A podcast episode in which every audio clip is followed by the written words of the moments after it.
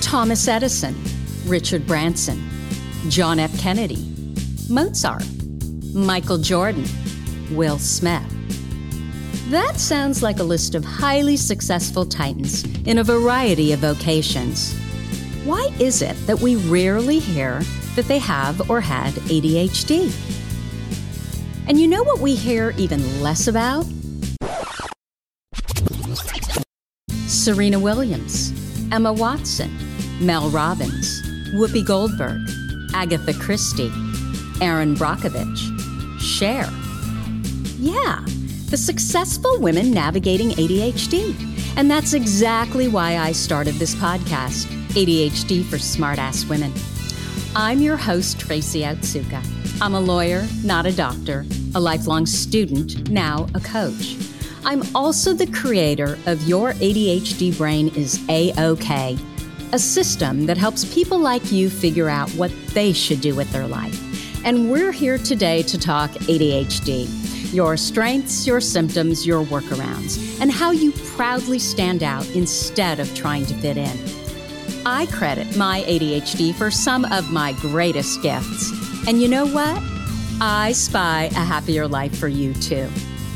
So without further ado, a shiny new episode is starting now. Hello, I am Tracy Otsuka. Welcome to episode 104, 104 of ADHD for Smartass Women. Today, I am going to talk about goal setting, planners, and planning. And I thought this was the perfect subject, given that this is our last podcast of 2020. But first, I would love to start out with a podcast review. And this one is from IGCTGTH. and it's titled It All Makes Sense Now. Thank you so much for your podcast. Earlier this year, by way of reading a novel, I got the inkling that I may have ADHD. I started doing a little research and I identify with most, if not all, of the symptoms. Your 100th episode was the first time listening to your podcast, and it was like an introduction to ADHD. I already picked out a few episodes to listen to. Yesterday, I had a therapy appointment and said, I think I have ADHD. And after a few questions, and after I blanked on some of the symptoms, yeah, we all do that, she suggested it could be anxiety. Listening to your podcast, I will have the knowledge to come back and say, no, and advocate for myself. I can't wait to listen to your episode specifically addressing this. I feel that I am finding tools to change my life, which I've been desperately wanting to do for so long, but I could rarely accomplish my goals. And the term positive toxicity, OMG, rings so many bells for me. Okay. I'm going to go back and finish episode 101 now. Thank you so much. And thank you, IGCTGH. Yes, that is exactly what makes me happy. And it's the main reason I do this. So ADHD women learn how to advocate for themselves when medical professionals tell them, honey, it's anxiety or depression, when in fact it's ADHD or maybe comorbid with ADHD. So thank you again. Let's talk about goals and planning for the ADHD brain, should we? This is something many of us struggle with. Our goals are too big. We don't know where to even start. We have too many to dos and too many tasks on our list. We get bored, so we stop doing it. We have a brand new planner and we're so excited and we're doing great. And then all of a sudden we forget we even have a planner. Can anybody relate to that? Yeah, I'm raising my hand here. We think we failed, so we give up. We multitask, even though science tells us this does not work. And we don't do any of these things because we're lazy or stupid or unmotivated or that we have a character flaw. It's brain chemistry. We have executive function challenges. We struggle to schedule. We struggle to maintain motivation when we're bored. We struggle to plan. We struggle seeing into the future because we're time blind. So planning doesn't even make sense to us. If you want to know more about how and why ADHD affects time management, go to my podcast, episode eight. And then if you want some practical strategies for being on time and planning better, episode nine will help you as well. Right here, I'm just going to give you a basic understanding of how our brains work around planning, goal setting, scheduling, and time. So the ADHD brain is inherently unable to anticipate and plan for the future. We typically have a very short time horizon, right? You've heard me say this a million times, right? There's now and there's not now. We are in the moment people. And there's so many strengths that surround that. But there are also some weaknesses. We do not have a practical understanding of what time even means, how long a project will take. I mean, what's the difference between 15 minutes, one hour, five hours, five days? Most people can physically see and feel time. We, on the other hand, we have to learn time. We have to externalize it by using clocks and timers. I need a timer. It's a way for me to start, but I also have to time myself so that I have some idea of how long it takes me to do, frankly, anything. Plus, we're distractible. So often it doesn't matter what strategies we employ, right? At times we're just going to forget. We're going to get distracted and forget we even have these strategies. We also have hyperfocus. And what is hyperfocus? Well, it's actually a lack of awareness around time passing. We lose track of time. If we're bored, five minutes feels like five hours. But if we're interested, five hours feels like five minutes. Time and emotional regulation, they are actually linked. It's our feelings about time and planning and goal setting that are the problem. We're often waiting to feel like we want to do it. And so we don't want to plan because what if we don't feel like doing it when we say we're going to do it?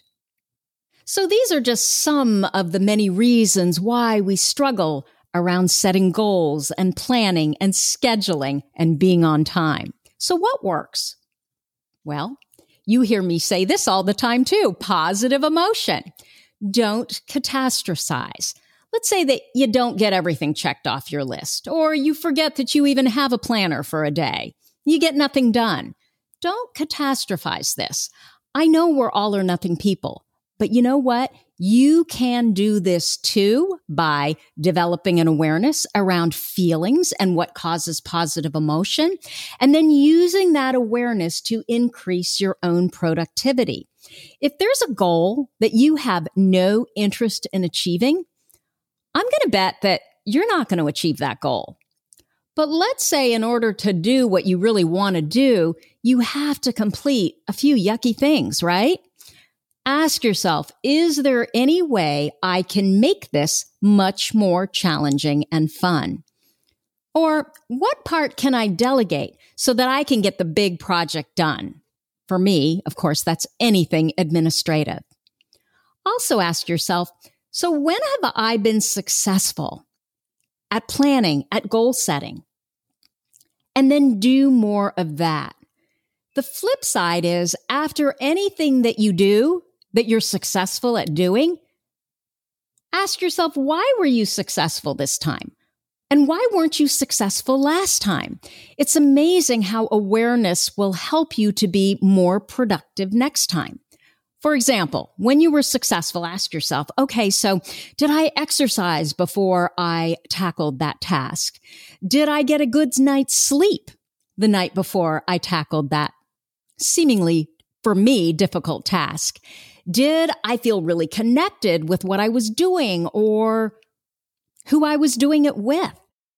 And then when you're not successful, ask yourself what decreased your productivity. Was I tired? Was I anxious? Was I constantly interrupted by my kids, my spouse, a work colleague? Was my workspace a mess? Was I on social media? Because I was doing everything I could possibly do not to have to do that one thing I did not want to do. So for some of us, just the word goal, it fills us with negative emotion, especially if we feel that we've never been successful with goals. So maybe for you, it's much more productive to focus on the bare minimum action that helps you reach a goal rather than the actual goal. For example, if your goal is to find a relationship, but that just seems so dread filled and overwhelming, you could flip it and you could focus on the action or what I call the task, the doing rather than the goal. So my action could be, okay, I am going to go out twice a week with the goal of meeting someone. This could be I'm going to go out on two dates every week, or I'm just going to get myself out of the house and do things I love doing with or without friends two days every week. Another example let's say your goal is to run a marathon. Well, that sounds totally overwhelming. At least to me, it does. I'm one of these people that the only reason I run is if someone's chasing me with a knife. Truly. I'm a total workout queen, but running is not my thing. I don't feel like my body was built to run. So if I had as my goal, I have to run a marathon, there is no way I would do it.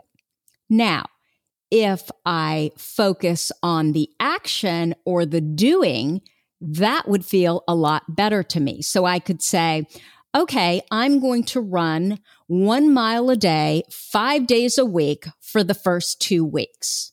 That could be my first goal. Instead of, I'm going to run a marathon, right? So I'm focusing on the action rather than the goal. Or let's say your goal well, this is actually my goal for 2021. Let's say your goal is to actually write a book. I know I'm just so horrified and overwhelmed by it, but I really, really feel like I need to do it. I want to do it. So rather than focusing on the actual goal, I think what I'm going to do is I'm going to focus on the bare minimum action that would help me ultimately reach my goal. Something like I'm going to write one page per day. I can write one page per day. Anybody can write one page per day. If I write one page per day, this time next year, I'll have written 365 pages.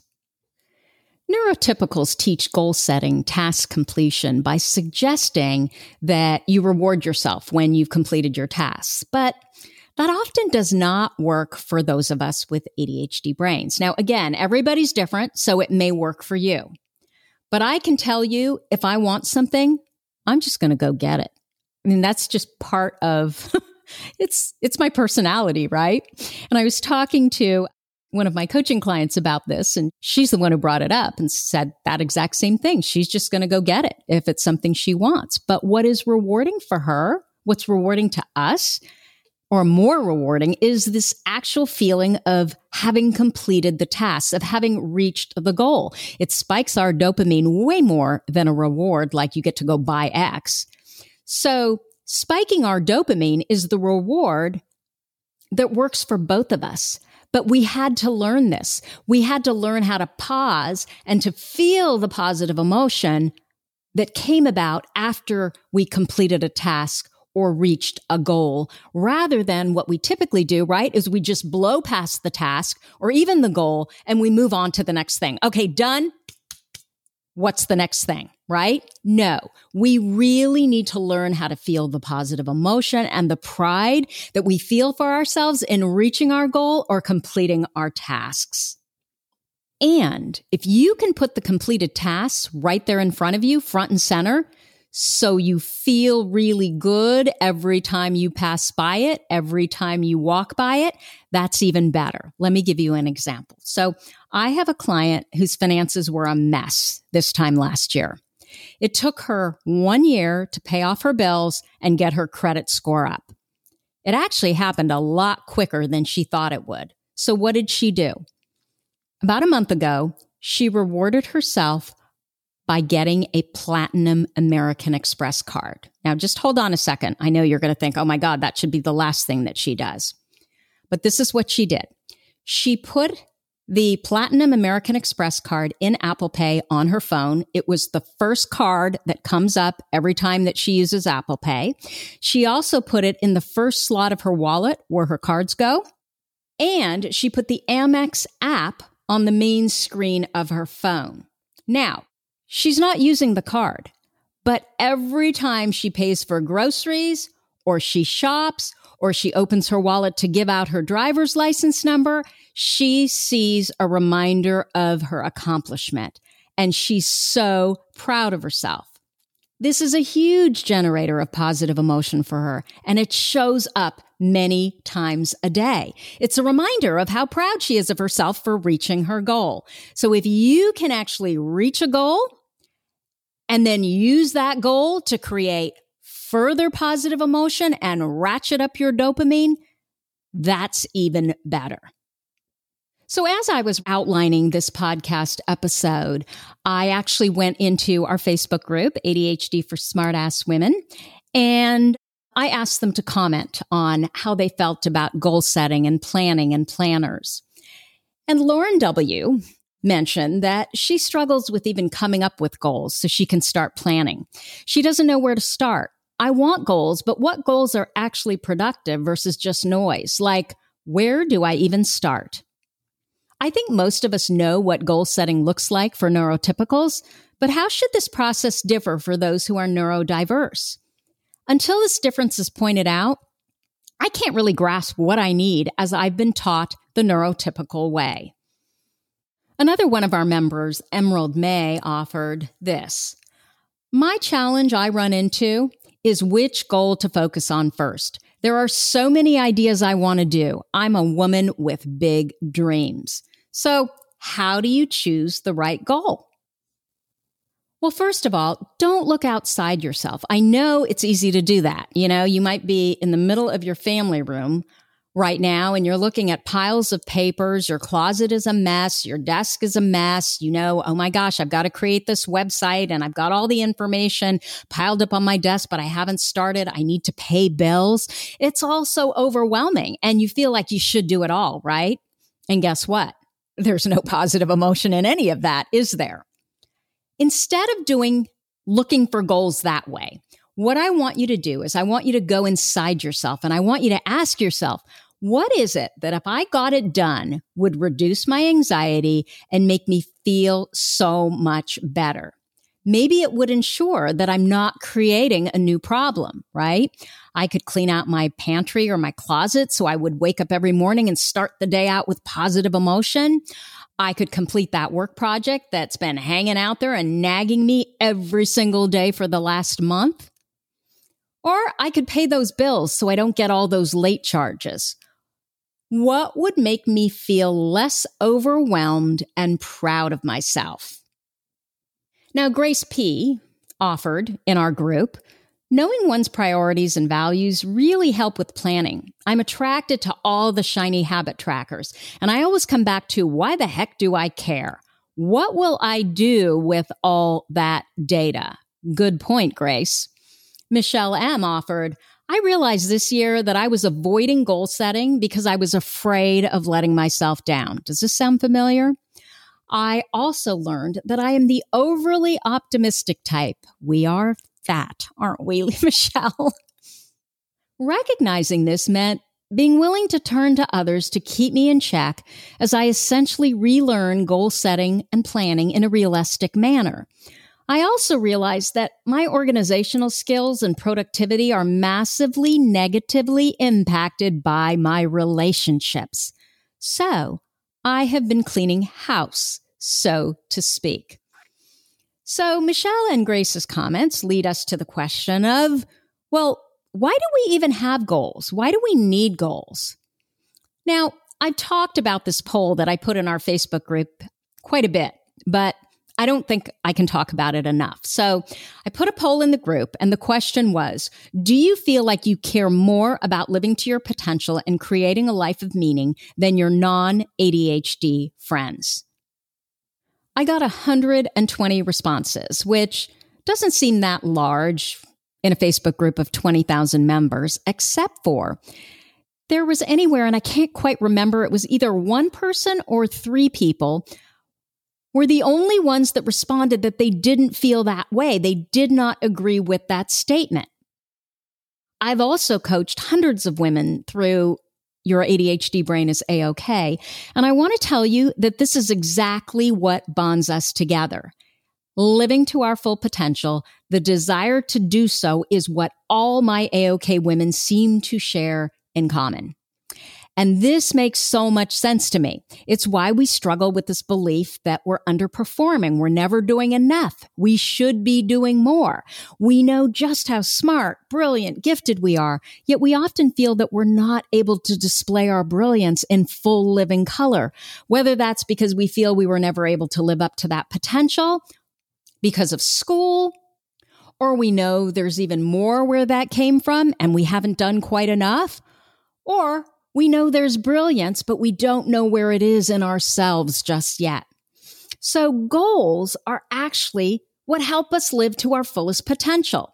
We can have all the potential in the world, but without action, without creating and reaching goals, who will ever know? How will we ever know that we're becoming our best self without goals? When we have goals that we want to reach and we meet them, we become who we've always been meant to be. We get closer to reaching our true potential. It changes us, right? Because we become more self assured, more confident, more brilliant. We also have a much better idea of what we should do next. When we sit down and we create goals, we're forced to pause and pay attention to what we really want instead of blowing through life putting out fires, right? And sometimes we strive towards a goal, but we don't meet it the way we had hoped we would meet it. But guess what? New learning comes about that's different, that leads us in a different path, and we discover something that we had never known about or had even considered. And often that can be even better, taking that new path, rather than reaching the original goal we had set out for ourselves.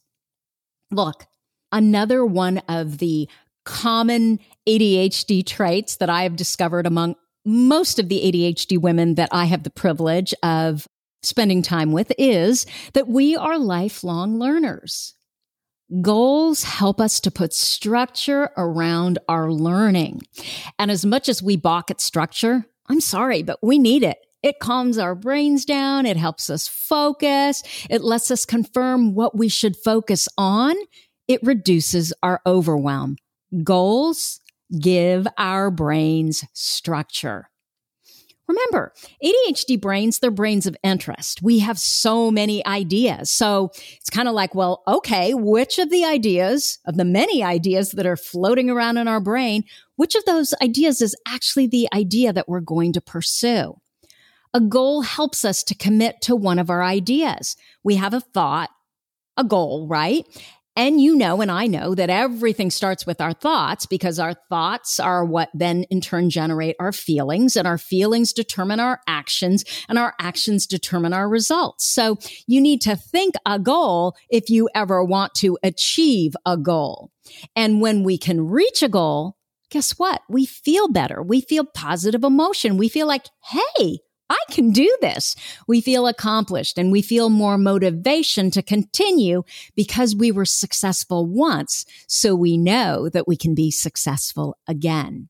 Now, Grace and Michelle in their comment from our Facebook group, it keyed in on this idea that when you know what you value, what's important to you, what your priorities are, it's so much easier to choose a goal. A goal that's your goal and not someone else's goal. One other thing that I want to briefly mention. Sometimes some of us don't want to choose a goal. We don't even want to think about goals because what we want and what we have, it's almost too painful to even consider that gulf, right? Between where we are and where we want to be. It's just too vast. In those cases, what has worked for my clients is to go back to gratitude first. And you're going to do that by making a list of everything you want. And you can be as pie in the sky as you want to make it. Dream big. You don't even have to call them goals. You can call them wants. But on that list, half of that list can be wants, but it also has to include haves. So it has to include things you already have. So half of it is wants and half of it is haves. So for example, I want two joyful children that are not afraid to be who they truly are. Well, I have two joyful children, but I want it too. So I want it and I have it. That right away generates positive emotion and gratitude. Another example is you may say, I want one friend who loves and appreciates me exactly the way I am. And then you're grateful because you have that one friend. You may say, I want a dog that's always happy to see me. And you have a dog that's always happy to see you. I want a brain that's creative and full of ideas. Yeah, that's what I want, and that's what I have. I want to be an eternal optimist. Well, most of us are eternal optimists. Whatever those things are that are in your life that you want and you also have, you're going to include them on your list. And that is going to help you brace that stark contrast, which could rear its head between what you want and what you have. So, how about a few more ideas around how to choose the right goal? Well, I've said it many times. I'm going to say it again. Look for the positive emotion. Get out of your head. And that's where we typically go, right? When we're looking for goals, we go to facts and figures and numbers and stats. We go to where those things live, which is in our brain, in our head. Instead, I want you to go with your gut that rudder inside of yourself that is so much better at choosing the things that really light you up, that you're passionate about, that you truly want for yourself. Get out of perfectionism and just pick something. Look, perfection, it's a huge myth. I've talked about this ad nauseum as well. Nothing is ever perfect, right? You can always make something better a lot of times perfection, it's just fear and it gives you an excuse not to act. Well, I will act once it's perfect. I will act once I know exactly what it is that I need to do. And so we're thinking and thinking and thinking, which makes us believe that we're actually working on an idea.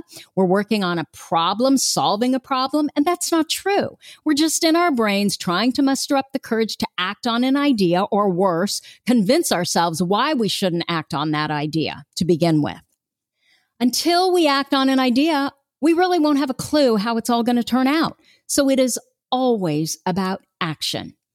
Also, create a goal that tells you what you will do rather than that what you won't do. So for example, I'm going to stop procrastinating. Well, that's a terrible goal versus the minute I have a new assignment, I'm going to put it in my calendar immediately. Every Saturday morning, I'm going to look at my calendar for the coming week and I'm going to create a plan for that coming week that will ensure that I am done with every assignment two days before it's due.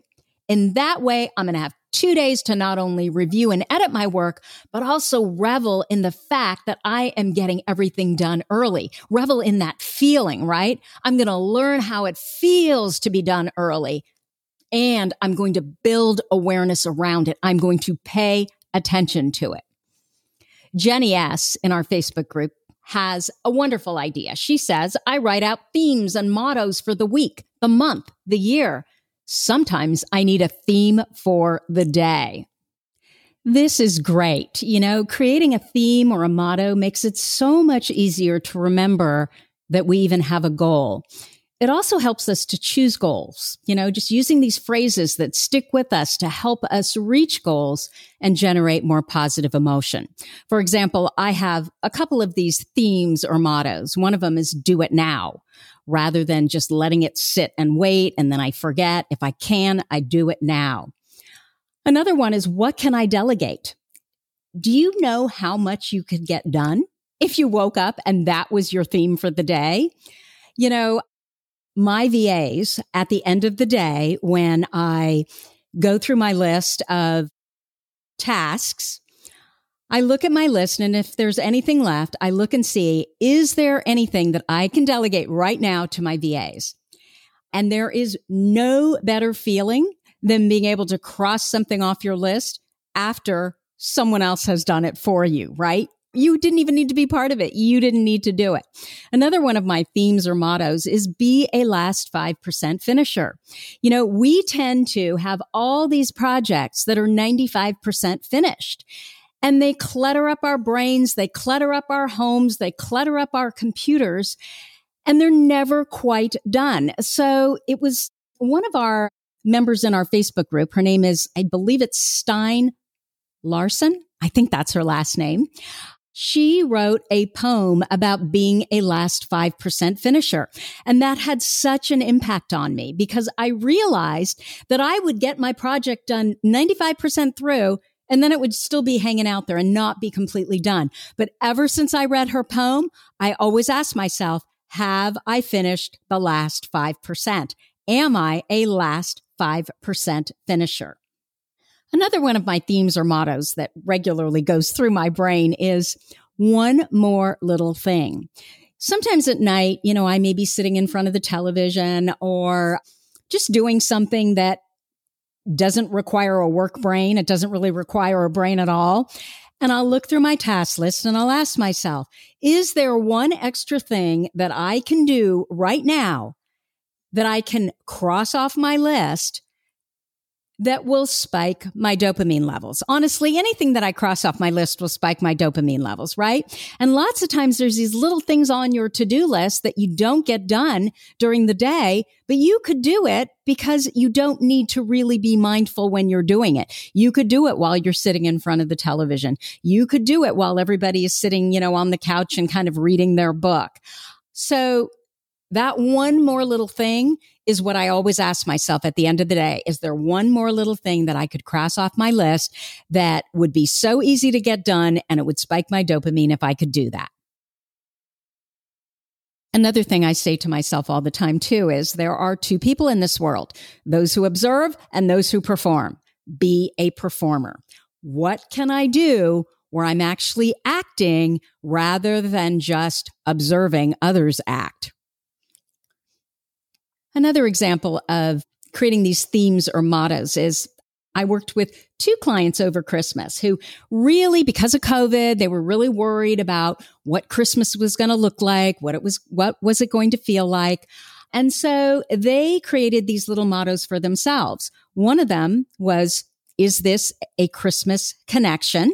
For this particular client, connection is so important to her. And she wanted to make sure that her and her son were connecting as much as possible through the holidays, even though her mother had been tested positive for COVID and she was now quarantining as was her son. So it was just her and her son, but she constantly asked herself throughout that Christmas day, Am I making a Christmas connection with my son? Another client wanted to make sure that she would do all those things that she really wanted to do during the holidays with her girls, like baking, like going for walks, like playing games. And so she would consistently ask herself throughout the Christmas holiday, Am I creating a Christmas of fun? So for those of us with ADHD brains, you know, the focus has always been about productivity, right? How do we plan better? How do we schedule better? How do we set better goals? But these are all the things that we're not particularly good at for all the reasons we just discussed. But what are we really good at? Well, we're ideation machines, right? We're creatives. We're naturally creative. Maybe not always, here's a musical composition or a painting that I've made kind of creative, but creative in how we take all our many ideas and come out with a work product, a new thought, new ideas, a big picture overview. Again, the focus has always been about productivity. And actually, I believe that the focus needs to be on creativity instead. How can we make this task or goal more fun, more challenging, more creative even? Okay, so let's talk briefly about planners. The plan for using a planner. You all know I've been working on a planner for a year now, so I've been studying them for at least that long. Fortunately or unfortunately, my AOK Everyday Planner, it's sold out, so you can't buy mine. But let's say you need a planner and you've never been successful with a planner. What should you buy? Where do you start?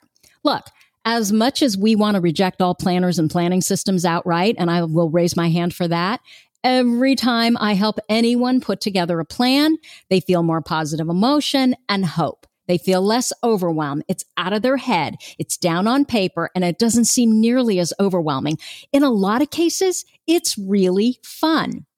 And they realize that yes, they can do it. Just the fact that all of your scheduled events and appointments are all in one place, you just automatically feel so much more in control.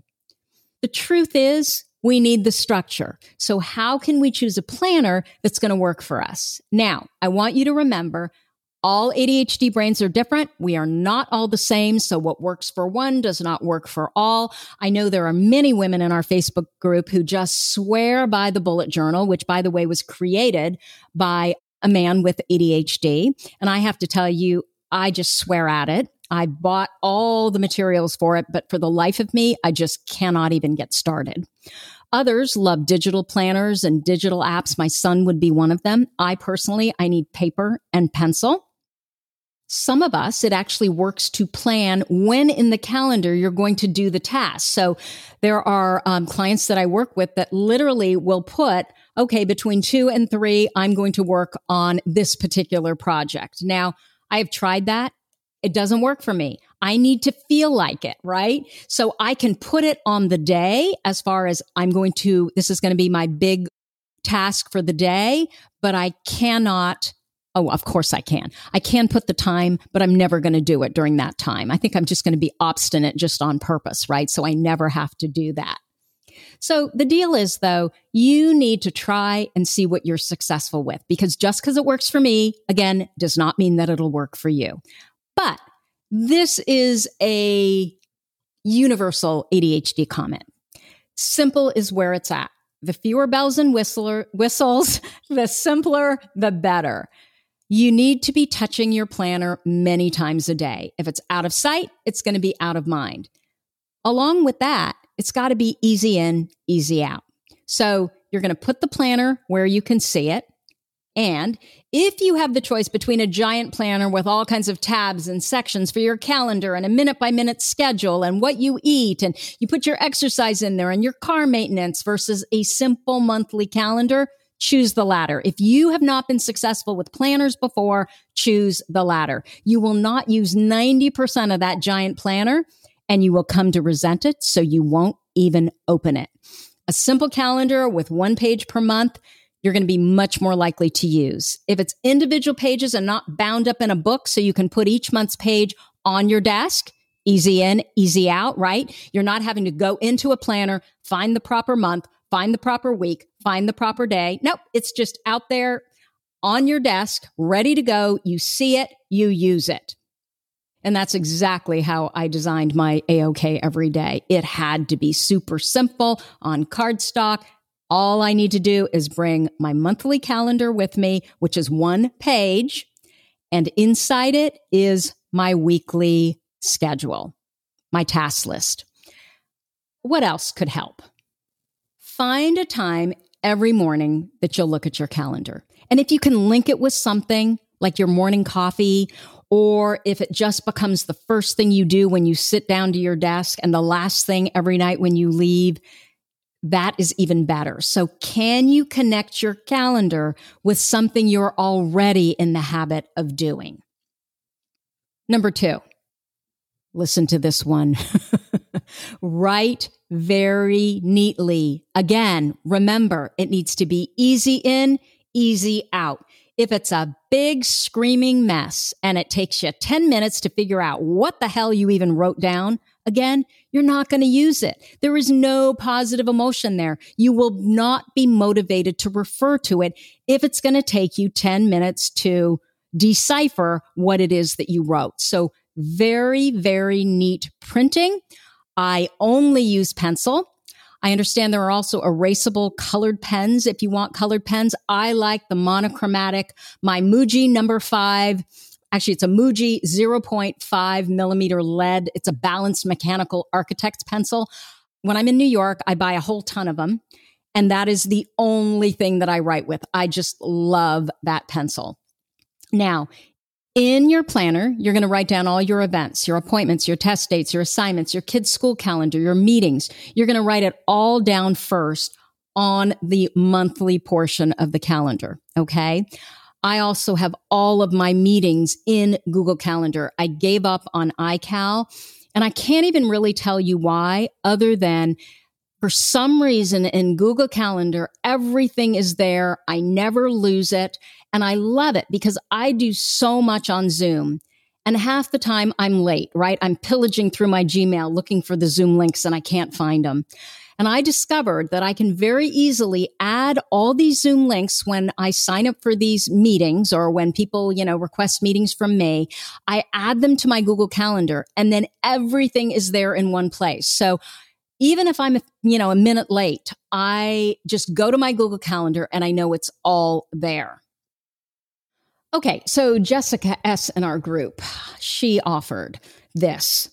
I struggle with planning things. I don't know how to do and or haven't done before. Sometimes I think I know what I'm getting into and don't leave myself enough time to do what actually needs to be done. But most of the time I feel like I just have no idea what needs to be done or how long it will take. I know the break it into smaller pieces strategy, but I'm saying I don't even know what the pieces are. How do you begin to figure that out? And how do you estimate a timeline in that situation? Nadine B offered, as a consultant, planning ahead and giving estimates is the bane of my professional life. It is nearly impossible for me to correctly estimate how long it took me to do something, let alone take a bet on the future. For three days, I wrote everything. She put that in caps. Everything I did in 15 minute blocks. I got enough data to get more accurate estimates of the time it takes me to do a specific task. I also learned to acknowledge all the little things that need to be done in between needed to be accounted for as well. Include time. I think she meant including time for administrative tasks. Yes. I use an undated Panda planner so I don't feel like a complete failure who wasted another planner again. I pick up where I stopped. Using the planner over time allowed me to look back and observe that I tend to expect too much of myself. And that's another reason why I fail at finishing what was on the plan. To get to my objectives, I have to keep asking myself, is this activity helping my goal? Rachel S. then said, figuring out how to break larger, vague goals into smaller, more manageable tasks. So that's what she struggled with. And she continued on by saying, I've worked on this by trying to write down the steps as if I were explaining it to someone else to help to jog my memory. So this is how I deal with all the stuff in my brain and what goal I'm going to work on. And this is exactly how I set up AOK every day. So once or twice a month, I do what I call the AOK brain download. You're just going to get a plain old piece of paper out. All those to dos, ideas, and deadlines, they increase your stress and anxiety and they contribute to your feelings of overwhelm. Get them all out of your head by writing every last one of them down on a piece of paper. So once you've done that, you're then going to cross off everything that you can say no to and let go of. And when you see the list you're going to create, you're going to realize there are a lot of things that have been floating around in my brain or they've been on post it notes, but I really don't need to do those. And there are so many other things that should take priority that I really want to do for myself. So let's cross off all of those things that you can say no to and let go of. Then you're going to put a D in front of everything that you can and should delegate to your work colleague, your assistant or VA, your spouse, your kids. Yes, kids should have chores. Then you're going to put an H in front of anything on your list that you don't enjoy doing and you can hire out. For example, house cleaning, gardening, laundry, assistant. I don't even want to hear, I can't afford to do this. Well, with an ADHD brain, you can't afford not to do it. You are spending time doing things you suck at, which is preventing you from doing those things that you excel at and love to do. Typically, when we're good at something, we make a lot more money at it than the things we're bad at, right? So we are going to hire those things out that we can hire out. Now, there may be things that you're not good at. But every once in a while, you have to do them. Like there's no way around it, right? You're a single mom and you hate to do dishes. It is unrealistic to have people coming in after every meal to clean up after you, unless, I don't know, you have a trust fund, right? In that case, it's all about getting creative and asking yourself, how can I make this fun? Okay, so the first thing I would do is who in the family can help, right? But can you listen to music? Can you listen to podcasts? Can you put on a timer and play beat the clock? Again, the first thing I would ask is Are there kids and how old are they? kids are part of the family. They need to help. Again, they need chores. Then what you're going to do is you're going to put a U in front of everything that needs to be done urgently. Highlight these items and add the due date. You know, things like you got to pay your bills, right? Then you're going to put a W in front of everything that is not urgent, but you're really interested in doing. Now, if there's anything that's left, you're just going to get rid of it. Everything else can just be crossed off your list. Now, I want you to be successful. So we're going to start out really slow and simple. Remember, simplicity is always the name of the game for us. If we know exactly what to do, we're going to do it. What you're going to do is you're going to choose only one goal from your AOK brain download per week. And this is going to be your work weekly goal. First, you're going to look is there a large urgent task and it's got a deadline that I can't ignore? And if you have one of those, that is going to be your first goal. If you don't have one of those, choose a task that's not urgent, but you'd really like to complete it first. This task or goal, it should be big enough that you can comfortably complete it in a week, but not so big that you'll be working extra hours to get it done. Okay. So you're going to get a separate piece of paper now, and you're going to print this one large goal that you've chosen at the top of your weekly task list. This is your big weekly goal, but it's not really that big. So let's say this is going to be your medium weekly goal. Look, if you struggle with planners like Nadine and Jessica, you likely also underestimate how much time it takes to complete tasks, right? Just like they did. We tend to be optimists. We also struggle to break tasks down. Instead, and I do this, I had this for months on my task list. It said build website. And what I would do is I would just move it from one task list to another. And it literally went on for months because the task was so big it was so overwhelming that I didn't even know where to start.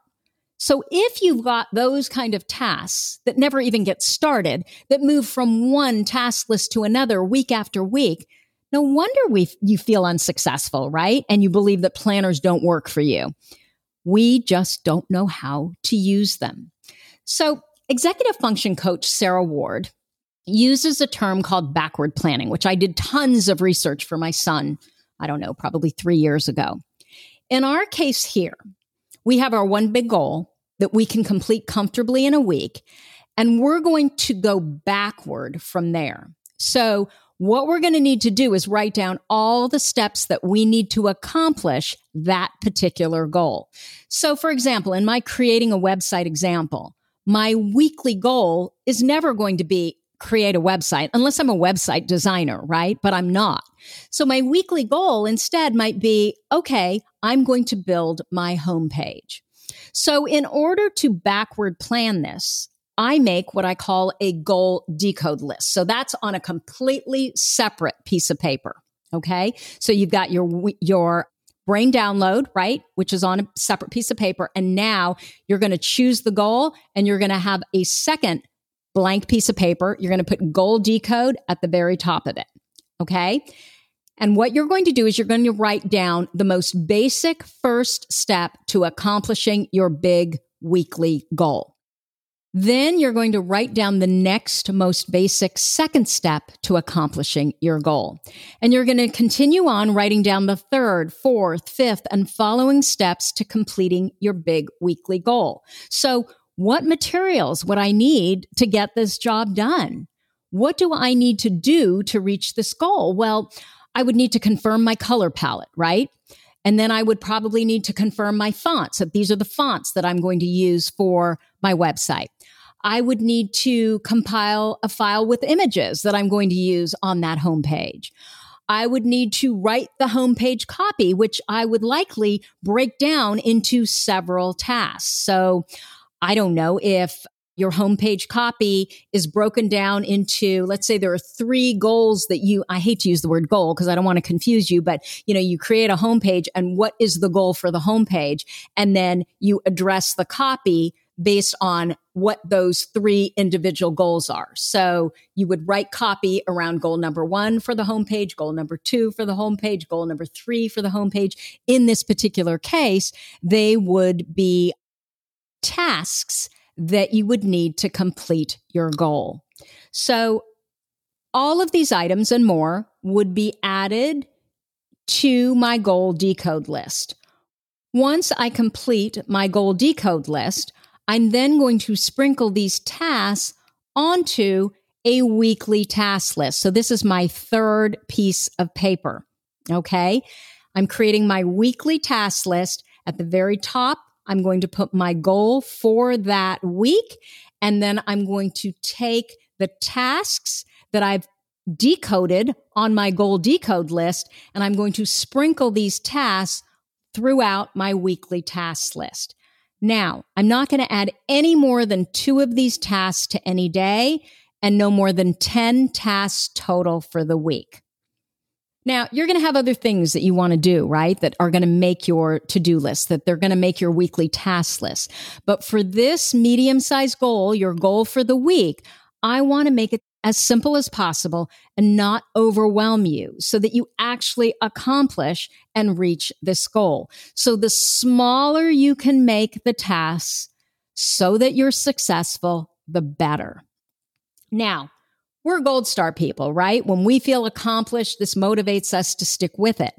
Every time we successfully check a task off our weekly task list, that further motivates us to continue. This is why it's so important to choose very small, realistic, doable tasks. Honestly, the smaller the better. So whatever your goal is, the smaller you can break down those tasks, the more things you're going to check off your list every day, the more motivated you are going to be, the more proud of yourself you're going to be, you're just going to feel more positive emotion. And that means you're going to want to continue. So when you accomplish these tasks, though, it's also important that you make a point of celebrating your success because this too motivates you to stick with it.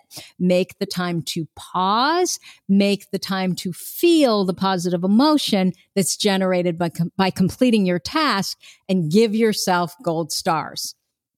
Don't just rush through it and on to the next thing. Okay, so let me give you a few more tips before I leave you for the year.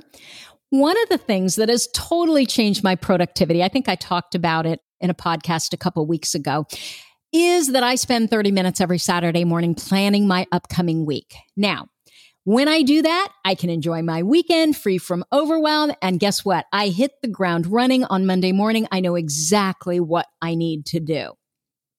What else can I tell you? Pay attention to what time of day you're most productive and plan on tackling your goal tasks then.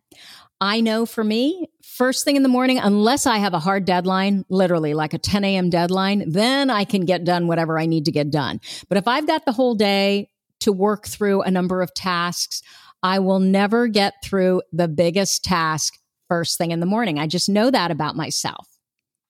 So because I know that I often have trouble getting going in the morning, that's when I do my small, easy tasks. I check them off my list. I generate enough dopamine and positive emotion to motivate me to move up the task ladder and work on and check off those more difficult tasks pay attention to how long things take you to get done. The beauty of using, say, a Datexx Cube or a Pomodoro type, you know, application, they've got a bunch of them. I have one that sits on my computer. I don't really need it anymore, but I used to need it. And I loved it because I could put in what I was working on and then how many Pomodoros I needed to do to get through that particular task. A Pomodoro is typically 25 minutes, but that really taught me how long it takes me to get through these tasks that are on my task list.